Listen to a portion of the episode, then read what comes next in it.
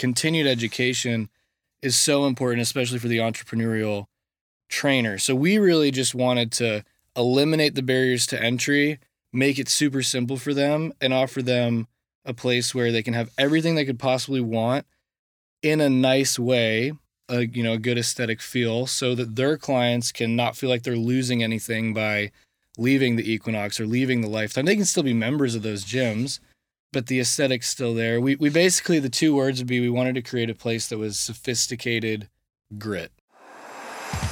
Hello, everyone. It's Jordan Bokser, your host of Leaders in Sport, a podcast brought to you by Designs for Sport, which is an industry leading supplement company with all NSF for Sport supplements and education geared to help elevate the industry and support fit pros.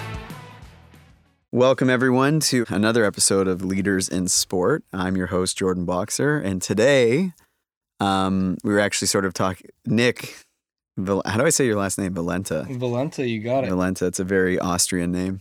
Italian. Yeah, I know. It's part of my humor. It's a Charles joke. Um, Got to take pride in ownership. so we were actually um, discussing right before we were recording, like, what is the purpose of this podcast? Who's coming on? Uh, and you were asking me what it's like trainers. What were you, yeah. Fitness world. Yeah, I'm curious who you're bringing onto this. I'm super excited to be on it. So I think you being here is actually a great example of who we're trying to bring on. So, um, yes, we have trainers coming on, strength coaches, dietitians, athletes, but I want to bring people who I view as leaders in this sport industry that we're all in. So, um, from what I know about you, you're a serial entrepreneur. You're not a strength coach, Correct. not a trainer, Correct. not an athlete. Well, You could bodybuild. former athlete, I guess. What'd you play? Football, ran track, hurdles. Um, probably the shortest hurdler in my high school, and basketball. Oh, Yeah. really? Yeah. I didn't know that. I went to like a Friday Night Lights high school, so a lot of my friends or people at my high school are playing professional sports now. Mm-hmm. I uh, took the business route, so knew from a young age sort of what I wanted to do on the finance side, and um, love nutrition, love fitness, but never did anything on the certification route with fitness. Um, private equity background, and then started a few things with Evo, obviously being probably the main point of discussion today, but What What was it like growing up in a Friday night light school? Because like I'm from Canada, we don't have that. Doesn't exist. Like I made the football team. That's yeah. Yeah, It's, you know, I'm, uh, I was five six, 170 pounds, and I made the football team. So what position were you? I was a cornerback. Oh, amazing. Yeah, Lockdown corner, I bet. yeah. I played. I didn't start ever, and I played in three games. Again, to show you, like I would play in zero games anywhere in the U.S., but sports aren't that celebrated in Canada. So It's the exact opposite. I went to Coppell High School, which is 30 minutes outside of Dallas, and the entire town shut down for our football games. We have a full football field indoor, It's like turf indoor. I mean, the gym is insane. I don't know what the square footage is, probably 30,000 square foot facility for Mhm. high school athletes, plus the indoor turf, plus obviously, you know, the outdoor stadium that seats like 14,000 people. I mean, it was. Wow. we had our quarterback got pulled over before one of the games. In my senior year, we were pretty good. We were undefeated in the regular season. Um, and our quarterback got pulled over for a stupid thing. Like he was driving through a parking lot, and that's illegal to cut through a parking lot. Police pulled him over, found out that he was number 12, you know, the quarterback, and let him go. So that's, So all that stuff you see in shows is real. it is real. Wow. Yeah, because I watched Friday Night Lights, and it's like there's that scene where it was in the first season where their star defensive guy like beats the shit out of somebody, and they get him out of jail, and they like cover it up, and like We, yeah, I mean, I don't, I don't, I don't think it's that extreme in real life, but I'm just we there is definitely a high moral standard which i give credit to our coaches then like there was no covering it up and we did have some stupid high school athletes do silly things because they're high school boys mhm. and they were you know once there was a warning the team knew about it and then the second time you know any sort of drug related stuff even not bad you know some stuff that's legal in other states now.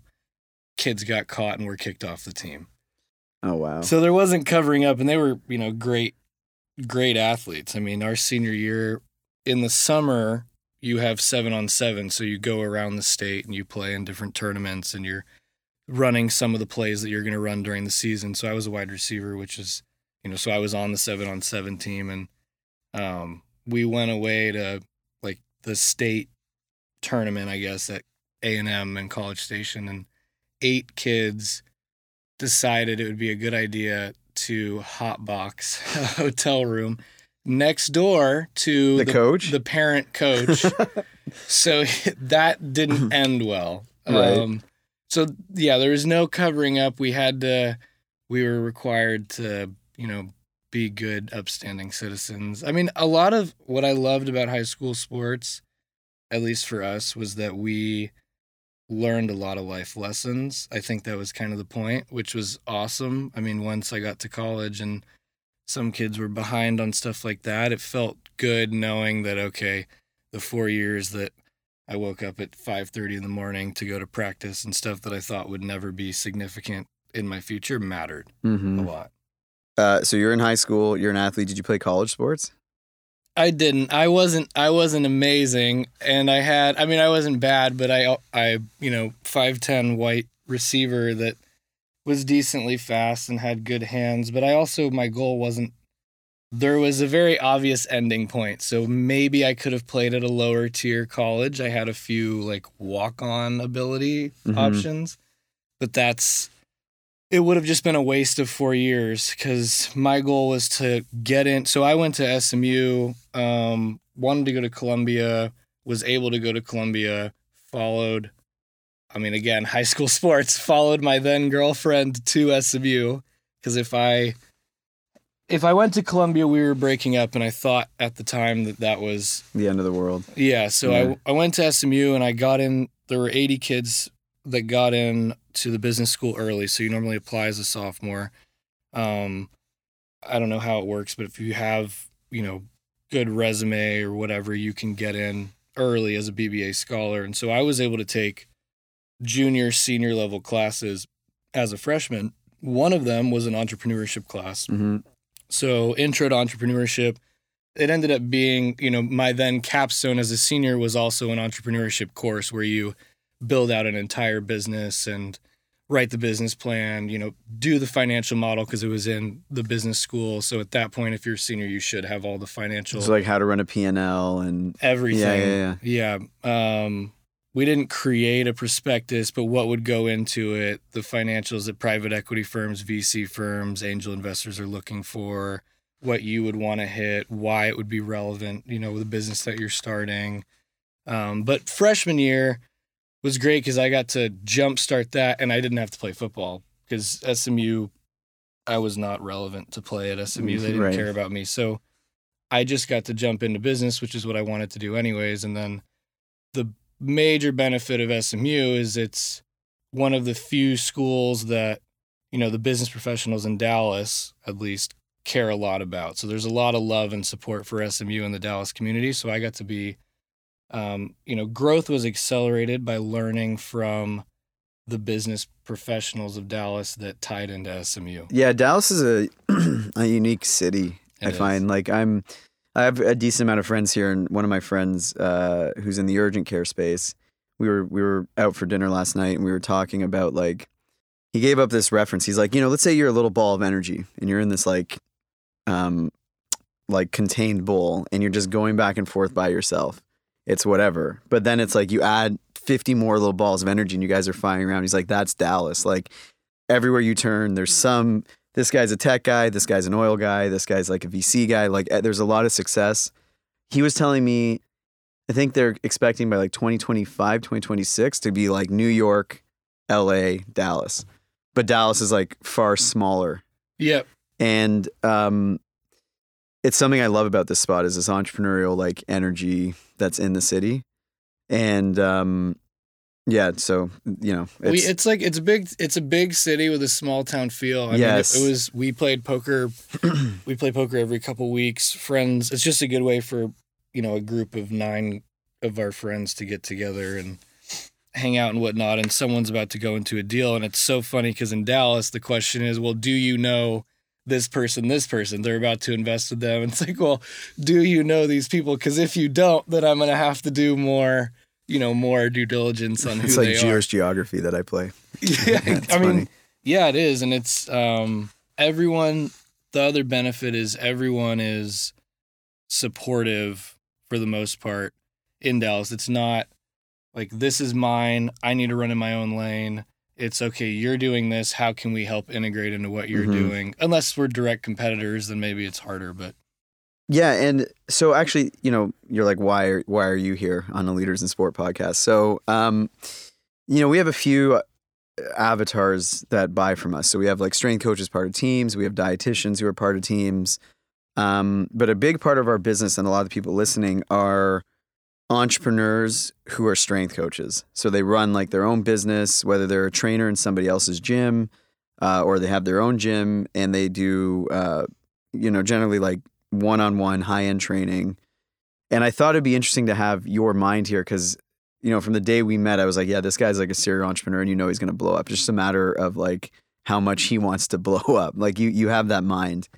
And I was hoping you could share some insights, I guess, to some of the because you understand our space too. So I guess let's talk about Evo. I think that might be a good yeah, transition. So I got to go yesterday. Um, how was it? aesthetically, one of the nicest gyms I've ever been in.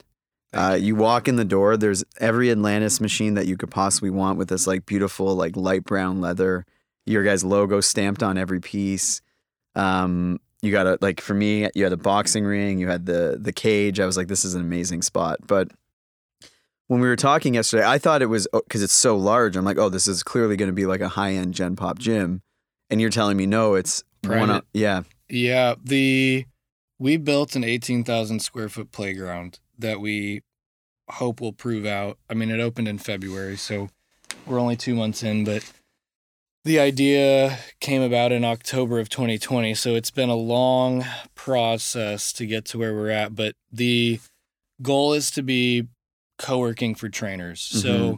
it it blows my mind. If you think about every other business industry there's sort of a a stepping stone process of okay you get out let's say you're in finance. Well all right you get out of college you're going to go do investment banking or some subsect of finance for two years. You're going to work like crazy. You're going to learn a lot. You're going to shake a lot of hands. build your book. yeah, build your book. You're going to then maybe go get an MBA and then you're going to work for a more specialized firm, really learn the ropes and then start your own thing. Or maybe you stay in that company forever, but if the end goal is to start your own thing, There's a path. that's the path. yeah.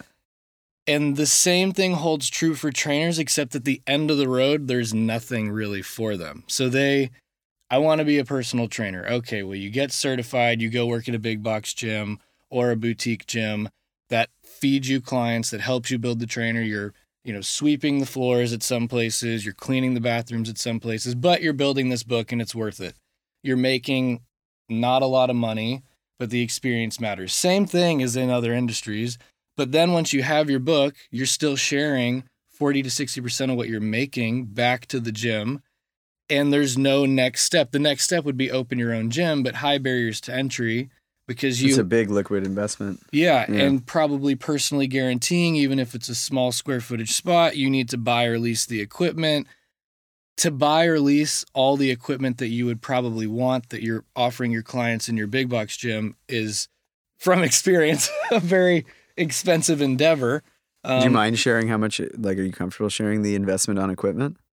Um, I'd prefer not to. Okay. If that's okay. We I'm just- sure I could get a few nice cars for everything that's in that gym. you. Yeah, you could get depending on what your dream car is. Yes, you could have a garage. Yeah, yeah, yeah. Um, and I love Atlantis. I mean, we we have 50 yards of turf, a ton of Atlantis equipment, all the Foreman boxing stuff, Olympic platforms, and then you know education room, which I think is so important. So think conference room, but we can fit 25 people in there, and you could come and speak. Um, someone on functional movement or biomechanics would Mhm. come and speak. Like continued education is so important, especially for the entrepreneurial trainer. So we really just wanted to eliminate the barriers to entry, make it super simple for them, and offer them a place where they can have everything they could possibly want in a nice way, a you know, a good aesthetic feel so that their clients can not feel like they're losing anything by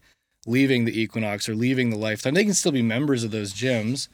Um, but the aesthetic's still there. We we basically the two words would be we wanted to create a place that was sophisticated grit. So you feel Mm, amazing, like you're in this like super high end. I that's actually probably the when you say that, that's exactly what it felt like. yeah, you're there to for a purpose. You're there to train and to grow as an individual physically, but it's also beautiful and it doesn't feel like you're in a garage. No. And you know, one of my favorite books is Lean Startup. I'm sure you've read it. Yeah. It's like every entrepreneur's book. And they talk a lot about the minimal viable product. And I it's funny as you're saying this, I'm like, you're right. It's hard. What is the MVP for a trainer who wants to not just work at a big box gym? Get three or four trainers and go in on a 4,000, 5,000 square foot space. Right, which could be hundreds of thousands of dollars after the equipment, rent, you know, renovating all these things.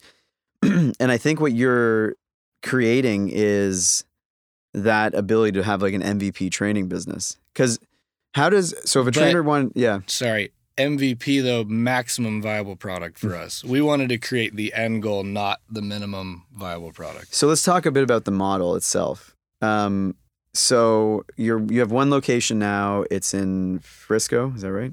Yeah, it's on the edge of it's bit technically Plano, which is right Plano. next Sorry, to Frisco. Plano. Okay. And I'm a trainer. I'm a strength coach. I've been working at Equinox for um, I don't know five years. It's two hundred dollars an hour for my services. I see what around fifty dollars. I think of that two hundred. You'll maybe see you'll see forty to sixty percent based on how often you work. Okay. So eighty to hundred. So I'm seeing a hundred out of the two hundred. What would be the benefit to me coming into an environment like yours? Like, Yeah. find, like how does that look? Fantastic question. Everything. I mean, if you already have a book of business, one, you're going to make 100% of what you bill. Mhm. So, and we're not charging your clients. So they can stay at Equinox. Your clients can still be, you know, working out at Equinox when they're not personal training with you. But when they're personal training with you, you, if you wanted to, you could charge them less. You would make more. Even if you charge them $150, you're ma- instead of 200, you're making 100% of that. We're not taking anything and you have one expense every month. You pay flat rate to us per month. What would a flat rate cost? Twelve hundred to twelve hundred bucks. $1,200 We have packages where you can prepay six months and twelve months where it's less expensive. But you know, with with that math, if you're hundred fifty dollars or even hundred dollars, you know that's twelve sessions in a month. So in two days, And you've made your money. you've made your money, and then the other twenty eight days is you know just on top of that. And then the other benefit, aside from doing a minimum viable product with three four trainers, is you know I have a creative agency, so heavy in the marketing branding background. So even if three or four trainers banded together, left Equinox, you know, personally guaranteed a lease, bought all the equipment, went in, they're going to have their clients probably follow them. But how do you get new clients? Unless you own, and what happens when you have attrition and clients leave? Like you're going to need to market your facility. So we're already doing that. so it's almost like the benefits of a franchise Yes. with a twelve hundred dollar a month investment.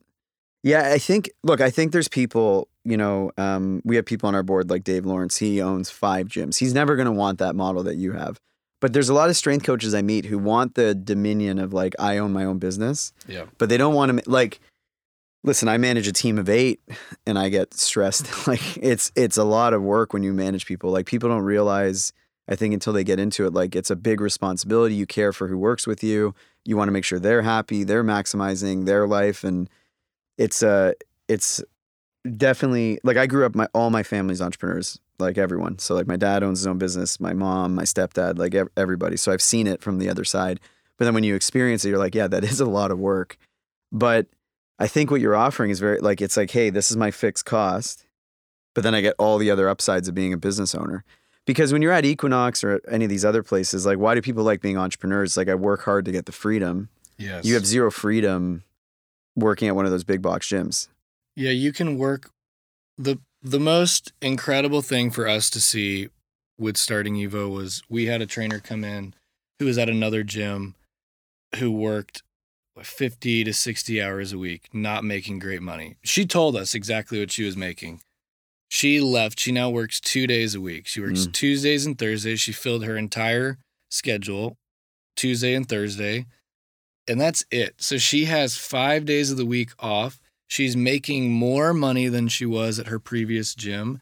And she's way happier. Yeah. We love, love, and in every business that we have, the goal is to empower, you know, our end user.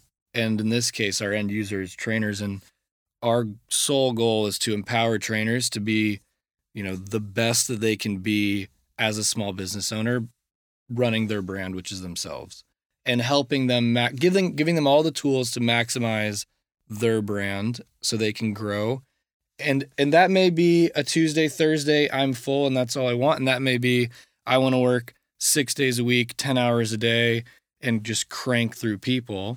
Um, either way works for us. We just we just want to make sure that they have the tools that keep their clients happy and them happy in our facility. Yeah, it's a it's an interesting model. I think um you know, one one thing you're bringing up and it's almost in this culture of like work hard, work hard, work hard, put more hours in, work hard, put more hours. And sometimes when you're stuck in a business, you don't have the ability to like pull yourself out to look at like what might be the best move on the chessboard. And you bring up a good point, especially for these trainers. Like a lot of trainers are stuck in the um, here's my hour, I have to work my hour to get paid. And they they command, you know, when you're charging 150 $200 an hour, especially in an environment like yours where you get to maintain all of it, it's a really good income. So you get worried about like, do I want to give it up? But if you look at it like, hey, if I'm charging a little bit more for an at my hour, or even a little less, like moving from an Equinox into this environment, you could work less, make the same money, have a better work life balance. Yeah. Yeah. and there's i mean america especially we're so focused like you said on the work work work grind till you die but for what you know i, I think working hard's super important but you also have to be able to enjoy every single moment and there's beauty in being able to not have to do anything on a saturday i mean i i work a lot but i love what i do and i still shut off no one can reach me on Sunday. Sunday's my day. No one can reach me. My girlfriend and I go to church. We do whatever we want to do. If someone calls me, unless it's an absolute emergency, I'm probably not answering it. And it's just a good way to reset. And then this with Evo allows trainers to get out of the, you know, the rat race and spinning the wheel and really, re- you know, it's sort of like getting out of the darkness of the cave, like Plato's allegory of the cave. Like we're providing the light. Some trainers will stay in big box retail because they don't, there's fears, obviously. You're going out on your own. Will you be able to have enough clients? Will we, you know, as the gym owners, provide you with clients, which we're helping a little bit, but that's not really our business model. Um, so I, I, there are fears, but I, once the people make the jump, we have consistently seen so far that it's been incredibly positive. So on one one thing I love about entrepreneurs is um, the relationship to fear. yeah, So it's like uh, there's uh, I can't remember the author of a book. There's a book called Driven, and he talks about three types of people. There's sheep, there's shepherds, and there's wolves. And sheep are like you know people who just like to follow rules. It's not meant to be a negative thing. Let's say like I want to wake up. I want to know I have a firm paycheck. I do my thing every day. Wolves like to take advantage of the sheep, and then shepherds like to help utilize the sheep, see the dangers of the outside world, keep them safe, while navigating like everyone to grow together. And entrepreneurs tend to be shepherds. but to be a shepherd is actually a very fearful thing because you're you've taken the red pill, you're aware of the dangers of the outside world. Um and so, you know, you're relatively young but like mature and experienced in business. And I feel like you've had a really good relationship with this fear idea. So, talking to some of the trainers listening, like how would you help them push through that fear of like starting to go down this path of betting on themselves. Like let's say we have some trainers who are working at big box gyms. They're thinking about, okay, I want to step out on my own. There's an, there's now an option like yours which takes a lot of the big investment away, but there's still that fear. How have you navigated the fear to be able to bet on yourself and how would you recommend people to navigate their fear? Is that too long of a question? No, does that make yeah, sense? two parts. Great question. So for me, um, I'll answer it in order. I put things into. I don't think everything in the world's binary. I think there's a lot of gray. Mhm. But for this, I do think it's binary. There are. It's very simple. There's things you can control, and there's things that you can't. And we focus so much on worrying about the things we can't control. If you can control it, be the best in everything that you can control, and the outcome will be great. If you can't control it, don't even think about it. There's zero reasons to stay up at night worrying about stuff that is completely out of your control. So for trainers, what they can control is reaching out to potential clients, you know, posting on social media. We just kind of to answer the second part of the question, the ones that are fearful that gawk at $1200 a month is expensive, we one need them to see the space because the flip side of charging less for someone at Equinox is you can also charge more because the space is so nice, offers so much, you know, so on and so forth. Um, but we we sit down with them and on paper go through okay, what does that dollar amount actually mean with sessions? Because some people just jump to okay, that number is expensive. They don't actually think about you know I'm very finance like numbers quantitatively driven with some creative. But I think some people just glaze over the finances. We go through the same thing at DFS because we have very high end supplements. Having a high end supplement means our raw ingredients are top of the line. Top of the line raw ingredients cost a little bit more money. So when people are like, "Wow, your your beef protein's like a it's ninety dollars retail," it's like, yeah, it's grass fed beef from Sweden with no fillers.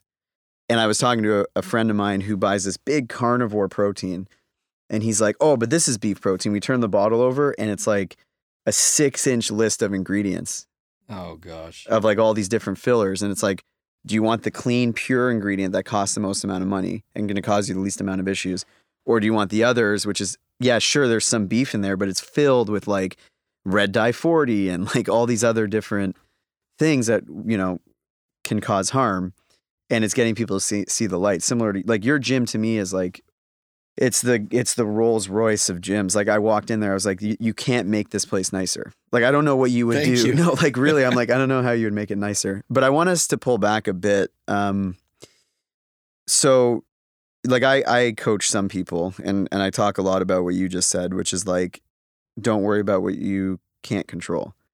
That's a very easy thing to say.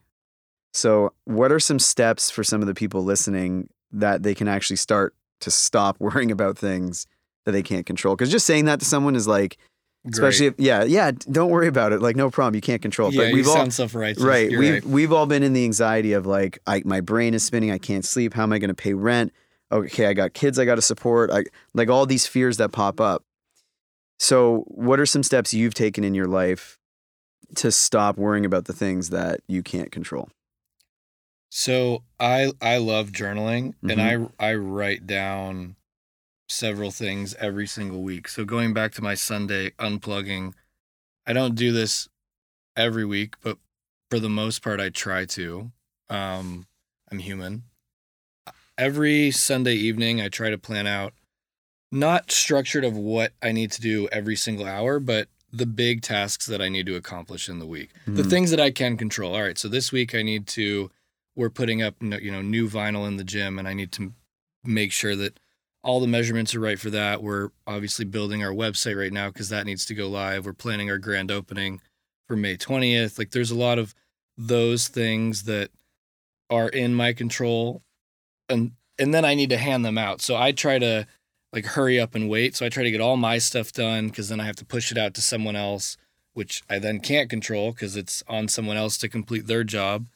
And so if I get my stuff done faster, then you know it's the hurry up and wait mentality of all right, however long they take, I've kind of built in that buffer. So I write down like the macro big things I need to get done, and then I try to write down the smaller things of how I get there. Mhm. So grand opening for the gym, for example.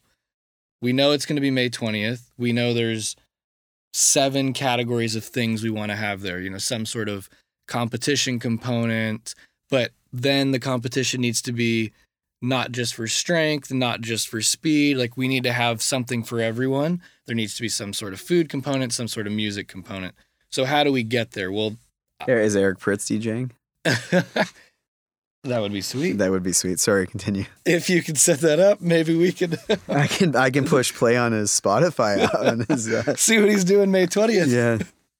Um, and yeah, and then I write out like the little things of the actual tasks, and I won't be able to get every single task done in a day, but if I can check off, you just need that dopamine relief of feeling accomplished. So if you can, you need small wins, and then you need three to five big tasks that you can complete in a day. Yeah, that's very similar to what I recommend people. Um, what I try to get them to do is like write down everything you can't control, and now write down everything you can control, and just go do the things you can control. Which That's again good. is easy to say, but your systems, it's it's the same. It's getting like an action plan and taking action to where we can.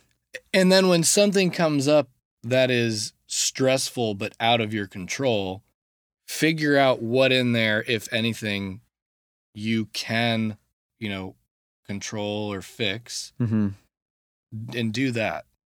And then, and I mean, it sounds simple, but then just sort of forget about the rest because it's either going to get handled or it's not. Yeah. And, you know, I think so. One thing I've noticed about entrepreneurs is a lot of them live on their own island. And what's coming to me now while we're talking, and especially with your situation you're setting up, it's almost like a benefit where you're building a community of these entrepreneurs sharing a space. Yes. Um, how important is it for you to have like mentors and people you look up to um, as an entrepreneur and framing it for the trainer? How much energy, like let's say you had 100% of mentorship, because I'm assuming you're going to be like, yeah, it's important. So, with that assumption, how much time do you think they should be putting into like business mentorship? Because I feel like you deal with a lot of trainers. Like, how many of them do you think just keep searching to be- improve their skills, improve their skills, get the skills, get the skills for training, but they sort of leave all this other side of entrepreneurship to the side to to the wasteland. Like they don't really focus on it. Yeah. I mean, I'd say a majority of people in general, even outside of trainers, focus on what they're good at and forget to grow in the areas that they're not Mm-hmm. good. And I mean, mentorship for me is incredibly important. I was, my mom's incredible. I was raised by a single woman. And because of that, not having a father growing up, I sought leaders in my life. So I, I'm a very curious person and I will always ask questions and I care to understand the why behind things and pretty blunt at times. I mean, when I was in seventh grade, my best friend's dad was a partner or managing partner at Deloitte on the tax side. And he had nice cars and he was an awesome dad and, you know, an amazing husband. And I just really respected who he was as a person. And and I had no concept of money. I was 11 or whatever I was in seventh grade. And I said, you know, Mr. Wright, how much money do you make on an hourly basis? And he told me and he walked me through it. And I really respect that because even though it meant nothing to me, I respect that he took the time to go through the process. Because now looking back, it's like, okay, that makes a lot of sense.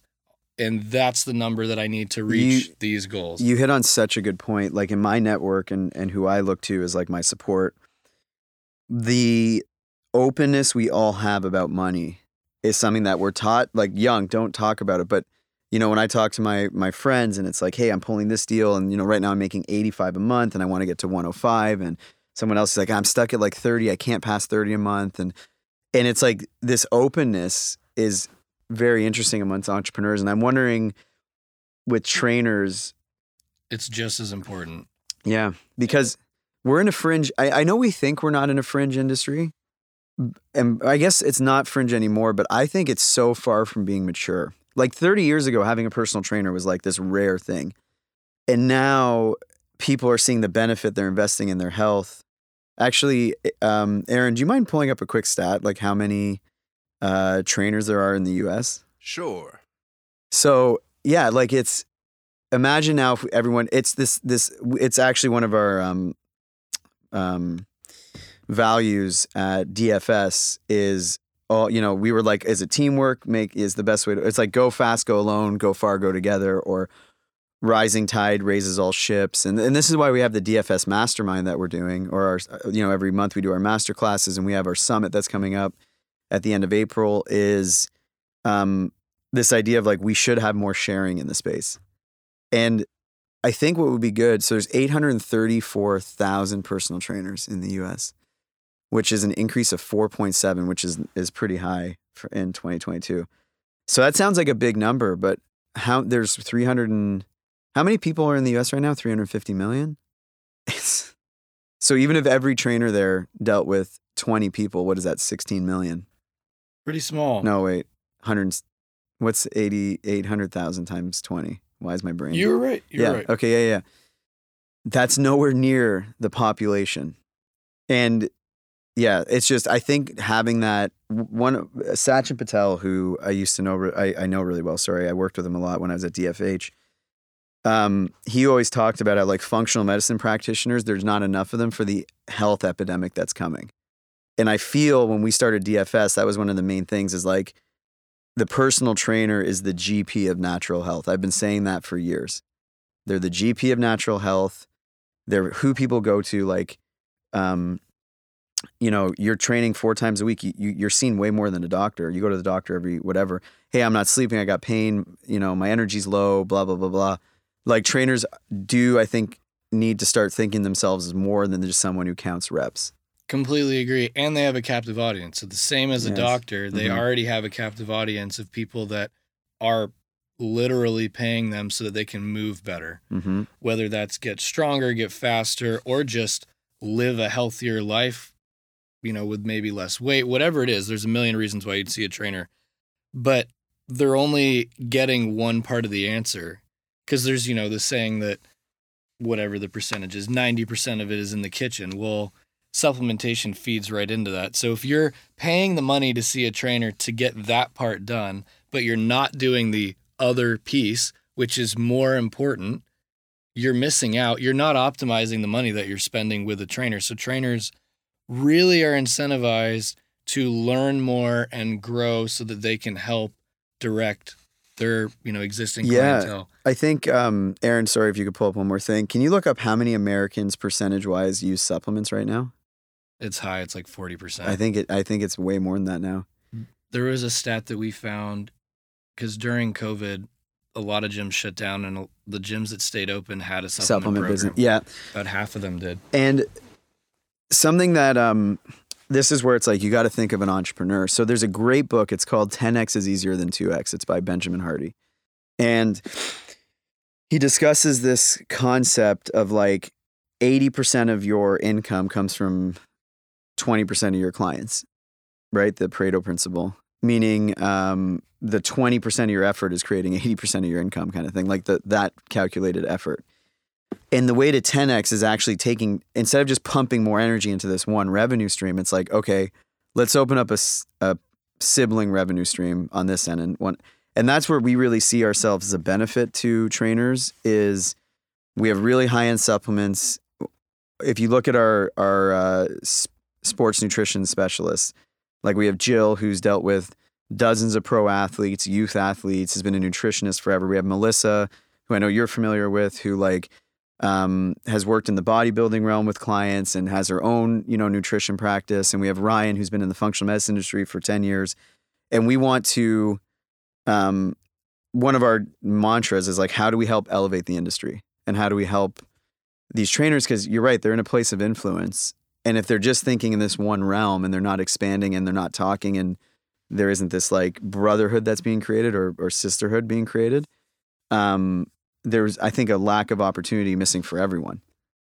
Yeah, I mean it. It the adding supplementation and nutrition to a training protocol, one significantly helps the trainer's clients, and then two obviously adds a revenue stream for them that continues past them training. You know, it, it will just it will just further. It's So if you want to take a week or two off of training, they're still making money on the supplement. can you see the screen behind you? Yeah, wow. 77% of people take supplements. So I try telling coaches this. I'm like, people are purchasing supplements. the lion's share is Amazon. People go on Amazon to purchase. You're in a state of influence, you're in a state of authority because people are coming to you, they're placing their trust in you. To me, it's like you can really help navigate them to make sure they're making wise, intelligent purchases versus falling for whatever marketing they might be seeing online. And you know, there's a lot of basic things. Like everyone's like, what makes DFS better? There's basic stuff like our absorption. Like we use um, all of our chelates are the most absorbable form of chelates. Our B vitamins are activated. Our fish oils, like in triglyceride form, which makes it more bioavailable. Like we take a lot of effort to make these great things. The average consumer isn't going to research any of this stuff. Like I thought when I was younger, I was taking the Flintstone multivitamins. You remember those? Those are great. I thought I would eat those and I was superhuman. Like they're not great supplements. But the trainer can sort of act as the Sherpa for all their clients, get all this knowledge, and then make calculated um, suggestions because people are putting their faith in them. And they're, so they're helping people, they're getting better results, as you mentioned. And then they're also creating secondary or, or tertiary income streams that can help support their business. And you, you brought up a really good point. We, no one ever was going to predict COVID. And, you know, I'm from Toronto. Gyms were closed for like, uh, I think it, it was insane amount of time, like almost a year. It was like on, off, on, off. So if you're a trainer and your bread and butter is coming from one on ones and you can't do it, setting up this eh, revenue stream gives you the ability to now survive and still help your clients achieve the results that you want them to get. Yeah, I mean our our Evo's business model came out of COVID because big box gyms shut down. All these trainers that were there had clients that they were now training out of home gyms. Steel, you know, gym equipment went through the I roof. don't know. It was, 3x. it was like gold. there was there was an eight month wait for Atlantis equipment and other gym equipment and dumbbells alone were like two times what they normally were per pound. And so trainers were training out of apartment complexes, private home gyms, garages, these underground spaces that would stay open that you know shouldn't have been or whatever, but we saw that and we're like, okay, some are going to realize how much freedom they have Mm, and they still will not have a solution. So we need to be the solution. But education, the one thing that, you know, Equinox does a great job of is the the education component. And I I really respect, you know, their process of going up to tier X at the, you know, high end of needing to continue education. And I think it sounds like that's important for trainers, you know, working with DFS because they need to know the benefits of because the, the average consumer doesn't understand bioavailability and they're gonna a lot of them are price hunting on amazon which sucks. And so there's a massive market. Whole foods has proven it. Equinox has proven it. Um, people are willing to pay more but they need to be educated on the benefits A of why. and it's you know it's a mirror to what you're saying about like if you're $150 an hour you know but you get the lion's share of it it's more money than your $200 an hour where you get 40% or 60% of it. If you're taking a bunch of supplements that are not absorbing and they're wrong for you it's costing you more money than paying the right amount for a good high quality supplement that's actually helping you out. And it's like framing it that way. But i think as professionals we call them fit pros like who we work with fit pros need to understand that and then distill it down. Yes. It's do you guys have an education program to take trainers through? We're developing one. We have a really good nutrition program that uh, sylvie tetro she's on our board. She she's a nutritionist for like a bunch of nhl players gen pop she's amazing. Um, we're planning on launching that midway through the year. However um, yeah there's there's a lot of things in development right now. Like we're a small team so we're doing the best we can but we have our monthly master classes um, which are recorded live. We have the summit that's coming up. Um, we are going to have more education coming from Jill and Melissa, who are experts in nutrition on, and you know their own right. Um, we're going to start building more online courses and doing more in-person education. That's always been like the cornerstone. If you look at Designs for Health, the parent company, um, they are they actually started as education and then started selling supplements. And I always had the same mindset for DFS. It's like we need more education. And even this podcast, to me, it's like, what are three things? If someone's listening to us for an hour, I want them to get three things they're going to be able to take with them to involve their life. And like, really, it's not just about, I, I never want this to be like a shameless plug for our supplements. It's like, I, I, I wanted you on because I really respect your entrepreneurial mind. And I think that they can benefit from hearing the way that you frame your life and how you're sort of setting everything up. So, yeah, education for us is like crucial, I guess, is the direct answer. Well, and so to that point, I think people are more receptive to being educated if, because everyone's selfish. Like fundamentally, in economics, you learn that economics doesn't matter unless you believe in scarcity, right? So scarcity has to be a thing for any of economics to work. So I think understanding humans, fundamentally, we are selfish. That's not, I know selfish is a negative connotation, but we just are. We are self interested. So if you can help people at a base understand the value that they're going to receive by being educated, they're going to be more receptive. We see that a lot in marketing. It's like we need to directly tell people why what we're about to tell them is going to impact their lives Well, positively. You know, this idea of selfish, um, there's another great book, Never Split the Difference. Have you read that? It's like a negotiation book. You don't want anyone leaving a negotiation feeling like they've lost or won. The idea is you both win.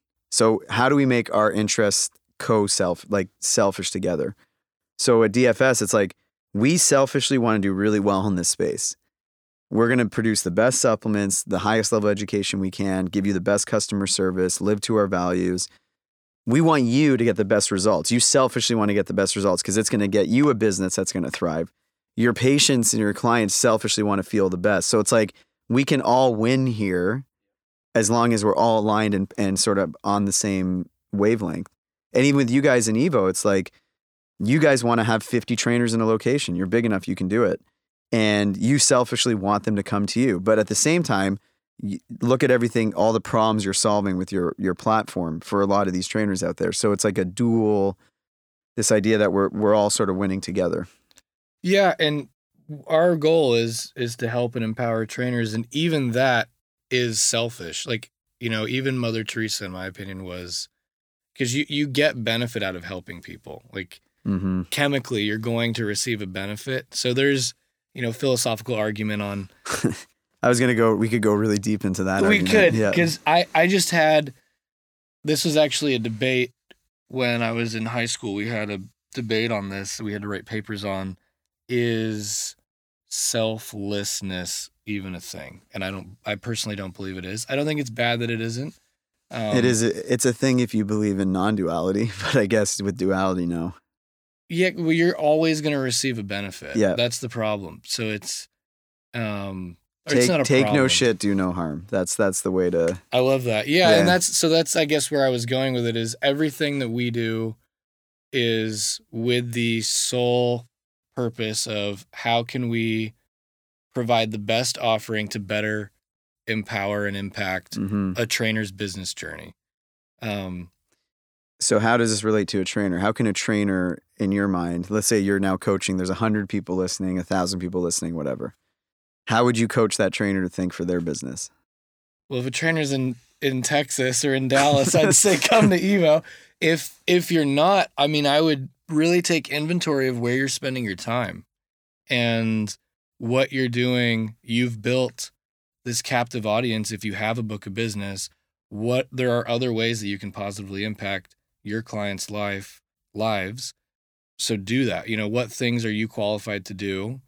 Um, can you add in supplementation? Can you add in meal pl- meal prep and meal planning?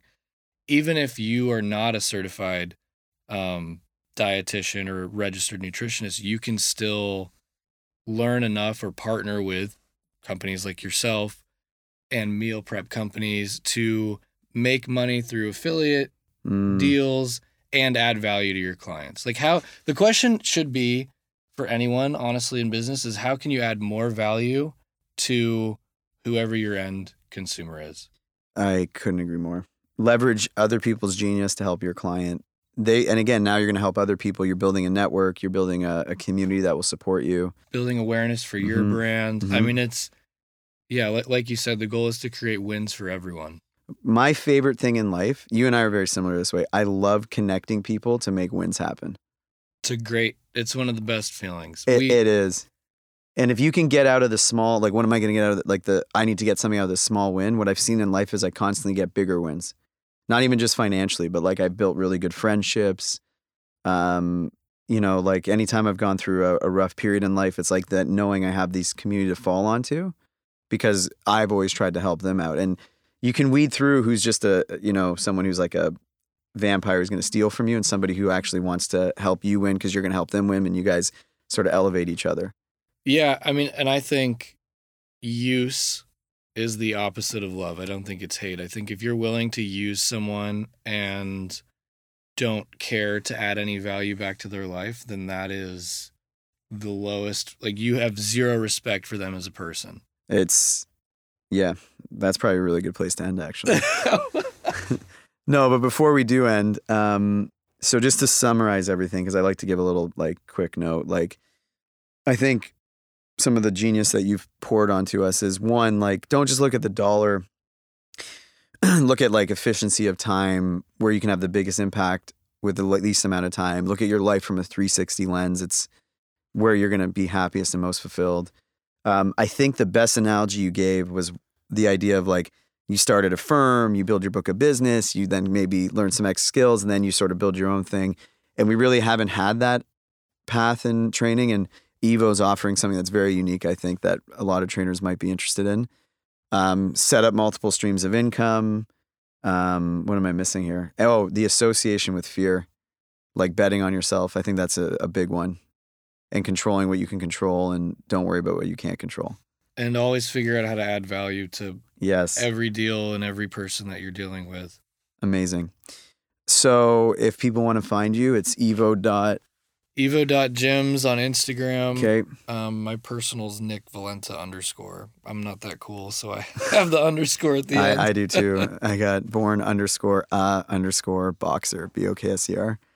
Um, yeah. So we'll put all your info down if people want to find you, and I really appreciate you sharing some time with us today.